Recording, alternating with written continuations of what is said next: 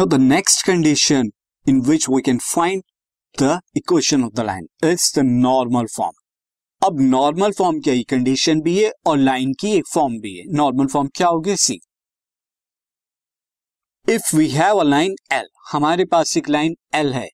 जहां पर हमें गिवन है the length of perpendicular from origin to the line यानी उस लाइन पर आपने ओरिजिन से एक परपेंडिकुलर ड्रॉ किया और उसी परपेंडिकुलर को हम क्या कहते हैं नॉर्मल कहते हैं तो normal is the perpendicular on the line from the origin यानी जीरो कामा जीरो से ये है आपको गिवन है साथ ही angle which normal not line बल्कि नॉर्मल ये बात आप ध्यान रखेंगे कि लाइन नहीं बल्कि नॉर्मल बना रहा है एंगल विथ पॉजिटिव डायरेक्शन यानी कि anti clock direction of x axis और वो जो एंगल है वो कितना है ओमेगा तो आपको अगर नॉर्मल दिया गया है नॉर्मल क्या perpendicular from the origin to the line और आपको वो नॉर्मल का एंगल दिया है एक्स एक्सिस के पॉजिटिव डायरेक्शन में यानी जिस डायरेक्शन में आप स्लोप मेजर करते थे एंटी क्लॉकवाइज डायरेक्शन में वो एंगल गिवन है तब आप इक्वेशन ऑफ द लाइन बता सकते हैं और उस इक्वेशन ऑफ द लाइन उस फॉर्म को नॉर्मल फॉर्म भी कहते हैं see the condition is L आपकी लाइन यहां पर है और आपको यहां पर ये पी नॉर्मल दिया है ये क्या है आप देख सकते हैं कि ओरिजिन से जीरो कॉमा जीरो से ओरिजिन से आपने परपेंडिकुलर ड्रॉ किया इस लाइन पर जो कि ए पर इसे टच कर रहा है एंड ओमेगा यहाँ पर क्या है omega is the angle x axis के पॉजिटिव यानी एंटी क्लॉकवाइज डायरेक्शन से आपने मेजर किया ये ओमेगा एंगल बन रहा है तो अब इक्वेशन ऑफ द लाइन क्या हो जाएगी equation of the line is यहाँ पर normal is p and Omega is the angle of the normal with x-axis in anti-clockwise direction or positive direction. So the equation of the line will be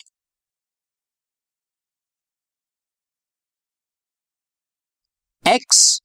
multiplied it by cos omega plus y multiplied it by sin omega equal to p. Yani x multiplied it by cos of angle of normal with x-axis plus y sin of angle of कितना normal with the x axis equal to p length of the normal ये आपकी normal form हो अब हम जरा देख लेते हैं दिस एक एग्जांपल को find the equation of the line whose perpendicular distance from the origin is four perpendicular distance origin से perpendicular distance nothing but normal ही होता है क्योंकि परपेंडिकुलर है ओरिजिन से जो कि फोर है यहाँ पे and angle which normal makes with the positive direction of x axis वो एंगल कितना है थर्टी डिग्री तब आपको क्या निकालना है इक्वेशन ऑफ द लाइन यानी कि नॉर्मल फॉर्म में आपको इक्वेशन ऑफ द लाइन बतानी है सी सो हम लिखेंगे length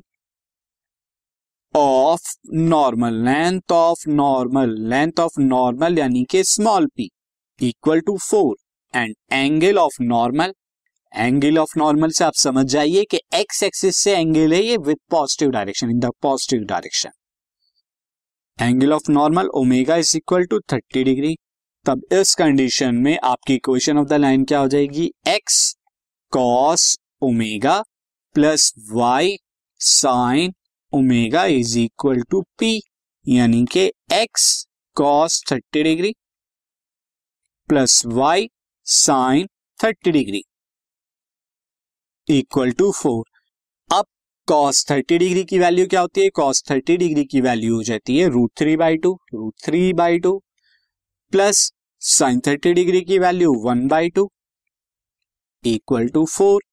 and अब यहां पर आप थोड़ा सॉल्व करेंगे तो root three x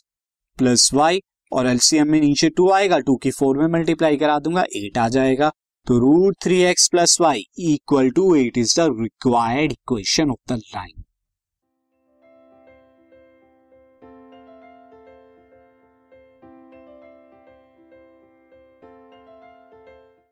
this podcast is brought you by Hub Hopper and Shiksha Abhiyan अगर आपको ये पॉडकास्ट पसंद आया तो प्लीज़ लाइक शेयर और सब्सक्राइब करें और वीडियो क्लासेस के लिए शिक्षा अभियान के यूट्यूब चैनल पर जाएं।